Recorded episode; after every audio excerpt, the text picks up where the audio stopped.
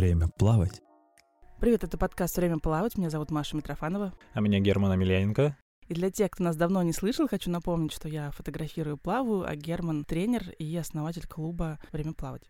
И сегодня, знаешь, Герман, мне хотелось, знаешь, о чем вспомнить? В прошлом году я проплыла во Владивостоке и в Калининграде в один день, представляешь? Вот, да, я так и думал. Да. Ну, ты представляешь, потому что ты был в курсе всех этих событий. Да, ты икру мне везла. Я ждал, когда она доплывет.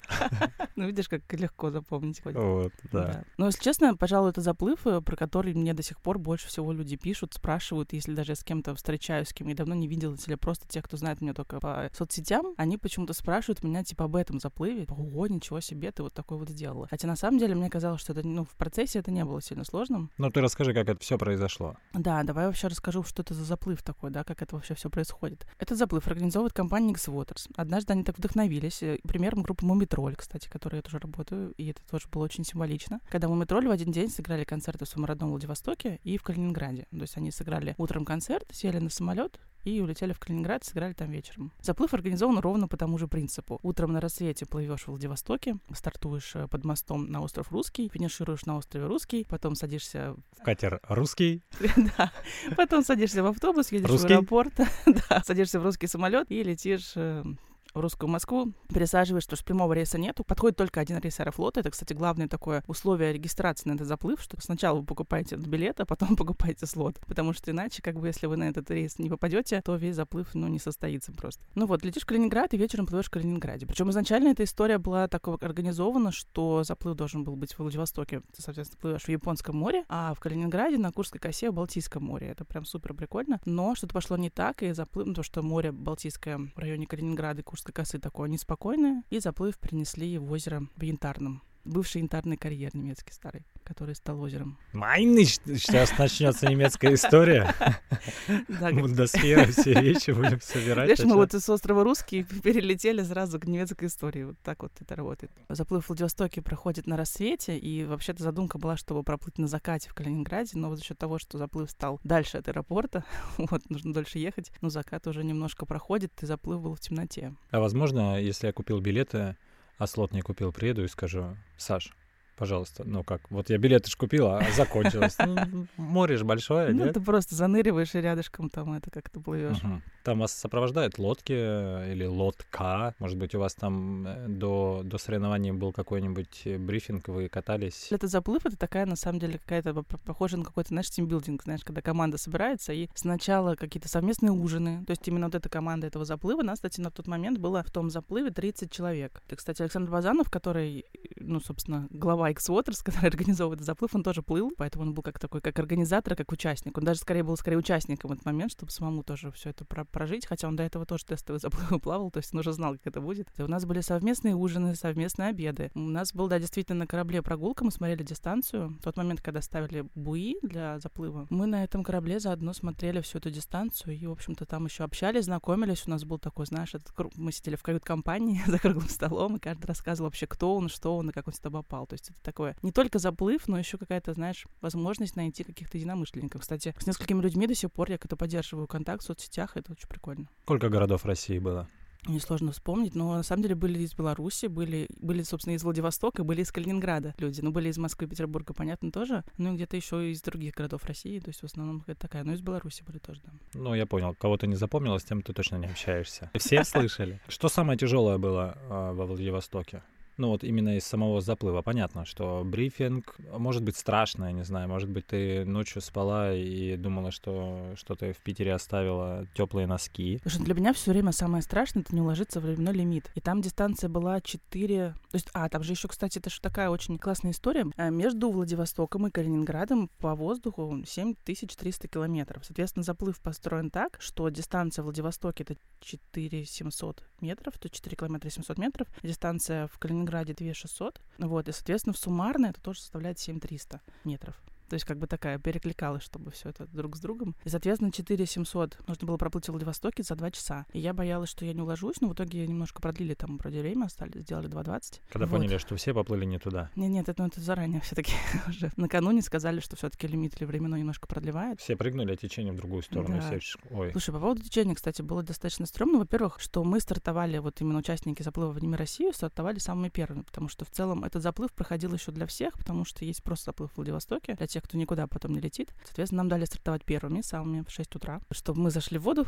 проплыли, вышли и успели на свой самолет. А те, кто медленно плывет, чтобы точно успели. Когда нас инструктировали, говорили о том, что ну, самое сложное будет проплыть как раз под мостом, потому что там течение какое-то такое. А потом, когда уже уплываешь под моста, ну и чешешь в сторону берега, все становится хорошо. Но в итоге все было ровно наоборот, потому что под мостом была самая легкая какая-то часть. Когда выплываешь уже из-под моста, началось боковое течение, которое, ну, просто не давало как-то, то есть чуть-чуть ты в него не попадаешь, и получается, что гребешь на месте. Для меня, кстати, был такой один из самых стрёмных моментов. Я думаю, многие пловцы с этим, тот, кто вообще плавает на открытой воде, ну, либо это такой страшный сон, мне кажется, пловца, либо кто-то с этим сталкивался, когда попадаешь в такой момент течения, когда ты плывешь и никуда не движешься в этот момент. И ты видишь уже берег, но ты ничего не можешь делать. И вот как, кстати, с этим правильно? Нужно в какое-то право-лево вылезти из течения, как с точки зрения профессионалов. Слушай, на самом деле такое встретится не только, ну, встречается не только на, э, во Владивостоке, но и на Босфоре. Это, кстати, Мгм. тоже очень важно. Мы, кстати, к этому вопросу вернемся. Ну, если так прямо смотреть, то надо изначально, когда проходит трассу смотреть, нужно это все обсуждать, чтобы мы просто понимали, соответственно, здесь такое течение, что оно может быть э, очень сильным, а может быть не очень сильным. То есть в любом случае вы трассу должны будете знать. И знать, как из этой, из этой ситуации выйти. Просто надо понимать, куда это течение боковое. Оно все время там происходит, или только утром, или только вечером. Это, кстати, можно вернуться и э, к вопросу про Котлин. В Котлине то же самое такое случается, когда там очень сильные волны. Это даже, наверное, больше не течение, а очень сильная волна, когда тебя просто поднимает и опускает, и ты, по сути, остаешься двигаться на месте, хотя прилагаешь очень много усилий. Но этот момент просто нужно перебороть, и, и ты ничего не сделаешь. Но уйдешь ты вправо, и там будет то же самое, влево все то же самое. Герман сейчас говорит про Котлин Рейс, это заплыв от Петербурга до Кронштадта 25 километров. Да. поясню. Мы тоже к этому вопросу вернемся и расскажем, но на моей памяти именно когда я плыл э, в команде э, с составом из Самары, ребята, в самом начале, когда у нас начался заплыв, э, у нас был штиль, было все очень хорошо, течение было у нас э, попутное, соответственно, нас Нева, Финский залив э, выбрасывала, а потом начались э, непередаваемые ощущения, когда пошли очень сильные волны, ветер. Тут еще дело в психологии просто, понимать, что это не будет тебя преследовать всю твою сейчас дистанцию. Это просто такой момент, когда нужно просто перебороть себя. Иногда бывает, что работать на все свои мощности, включить, не знаю, весь запал свой, и потом, когда вырываешься, ты уже потом отдохнешь. Но это стоит того в любом случае. Поэтому что у тебя случилось во Владивостоке, то у ребят встречается на Босфоре. Так что в этой ситуации на самом деле просто нужно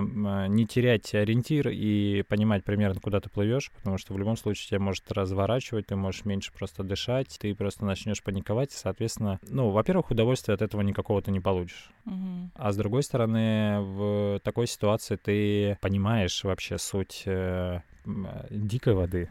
Ну, Да. будем часть говорить Мгм. открыто, да. Но вот в этот плане, конечно, она все-таки дикая. И такая стихия, которая не всем повластна. Ты вспомни Сиван свой. Ой, это Вот, да. история, да. И, может быть, ты его еще раз переплывешь и все сделаешь так, как нужно. Но если к нему возвращаться, вот тебе дикая вода. Но там полностью дикая. Но в любом случае надо всегда быть готовым к тому, что может произойти все что угодно на открытой воде. Ну вот, кстати, когда я попала вот в этот момент с этим течением, вот на этом заплыве в Владивостоке, у меня были часы, которые, кстати, ты мне давал. Вот, я посмотрела дистанцию на часах, и там было 4 километра 666 метров. Я подумала, что это какая-то просто чертовщина это пошла, и мне стало жутко, знаешь, в этот момент, что как это все это, что я что-то плыву, не могу никак сдвинуться. Эти 666 метров тоже не меняются, главное, на часах, понимаешь? Я думаю, ну все, какую-то временную петлю, короче, попала, и все, и вижу берег, и ничего не могу с этим сделать. У нас есть, опять же, товарищ нашего клуба Дмитрий, который тренируется сейчас в Бельгии. В, э, угадай, в каком бассейне? Какой размер этого бассейна? 66 метров. 33 метра. 33 метра бассейна. Поэтому... То есть туда-обратно 66, понятно. да. 66, да, понятно, 666 Да. не будет, но в любом случае, вот, вернемся к тому вопросу, что ты в любом случае успеваешь посмотреть даже на свои часы и понять, что происходит. Ты видишь, что там 2666 метров, в любом случае ты остановилась, ты уже смогла отдохнуть, подышать и понять просто вообще, что происходит. Это очень важно. Многие люди вот могут просто не остановиться, сила закончится, и ты в этот момент просто можешь только перевернуться, мне кажется, на спину и, и все, и сдаться. У тебя есть понимание, что ты можешь остановиться, перейти, я не знаю, там набрас, поднять голову вообще и понять, что происходит. Где лодка, там, где сопровождающие, где берег, примерно куда тебя просто течение пытается отнести, и ты как бы может быть, тебе сопротивляться и не нужно было, понимаешь? Оно тебе несет, и Ну все, и ты так к берегу и пошла. Иногда можно просто расслабиться, да, и получить удовольствие. Вот. Мне кажется, во Владивосток тебе нужно было так и сделать, да. Ну, кстати, про временную петлю, наверное, весь этот заплыв, он был такой про временную петлю отчасти, потому что я посчитала, что сутки мои длились не 24 часа, а 32, ну, потому что часовые пояса, соответственно, 8 часов разницы между Владивостоком и Калининградом, и это тоже интересный опыт, когда сутки длятся 32 часа. Для тех, кто хочет увеличить количество времени в сутках, то вот ответ. Я тебя прекрасно понимаю, это ужасное ощущение, потому что мозг со- совершенно не соображает. В любом случае, вот хотя бы вот в эти 8 часов, либо какой-то там период времени ты должен поспать. Но не всегда сон на самом деле помогает. Ты в любом случае не понимаешь, что происходит. Ну, кстати, когда я летела в самолете как раз-таки из Владивостока в Калининград, я думала, что сейчас я расслаблюсь, как раз посплю и отдохну. Но там было столько интересных фильмов, что я смотрела их. Я смотрела фильм про Елену Вяльби, лыжницу. Вот, и какой, знаешь, такой спортивный раш на меня вошел. Мотивации, короче говоря, спортивный. Вернемся к тому, что ты, значит, э, справилась с течением. Тебя встречает на финише. Да, меня встречают на финише. Причем меня встречает моя подруга из Петербурга, которая в этот момент как раз приехала в Владивосток с подругой тоже, которая плыла. Но вот эта, вот эта подруга Катя, собственно, ждала меня на финише, еще фотографировала моим же фотоаппаратом. В общем, было очень приятно, на самом деле, и прикольно. Но потом, соответственно, просто быстренько сушили гидрокостюмы. Ну, просто повесили, чтобы они хотя бы вода с них стекла. Запрыгнули в автобус и помчались в аэропорт. А можно же было вот в автобусе ехать, окно открываешь, так берешь гидрокостюм в руки, оно так... Слушай, ну многие собирались вешать просто в самолете их.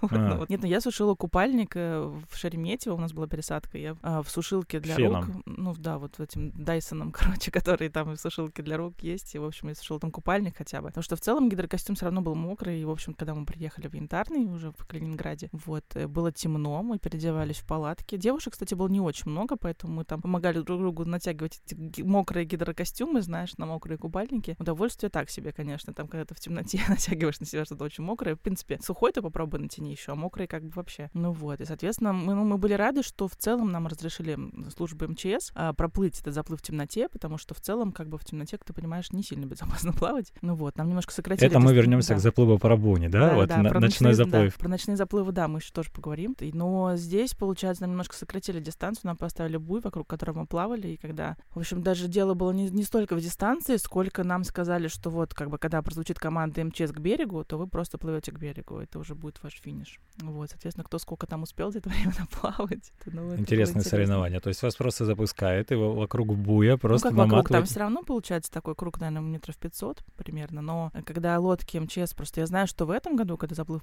происходил, вроде он был чуть по-другому организован уже, вот эта часть, но поскольку для нас это было неожиданностью, на самом деле, мы когда летели туда, получалось так, что мы, садясь в Владивостоке в самолет, мы еще не знали, где будет этот заплыв, будет ли он в Балтийском море на Курской косе все-таки старт, или все-таки из-за шторма перенесут его, и мы могли то- это узнать только на пересадке в Москве, и вот мы летели с Владивостока до Москвы в неведении полном, как бы что нас ждет. И только когда мы там приземлились, мы узнали, что все-таки заплыв. Ну, все еще такие, знаешь, держали пальчики, что все-таки заплыв был в море, потому что это прикольно. Но в итоге все-таки шторм не позволил это провести. Ну вот. И вот в Москве мы узнали, что все-таки мы едем в Янтарное озеро. Ну, там ничего не было для этого подготовлено, то есть как бы все это делалось очень быстро. И на самом деле спасибо организаторам, что они смогли быстро сориентироваться. Лодки МЧС, они как бы, чтобы видеть пловцов в воде, они светили фонариками, ну как большими яркими фонариками в воду. Но когда ты пловец в воде, ты видишь только это слепящий фонарик и больше ничего, как бы, это, соответственно, такое, ну, не, не самое приятное впечатление, поэтому, конечно, там, ну, все озеро плыть было бы сложно. Может быть, вас э, готовили к чему-то? Может быть, у Xwaterс есть какая-то программа Специальная космическая программа.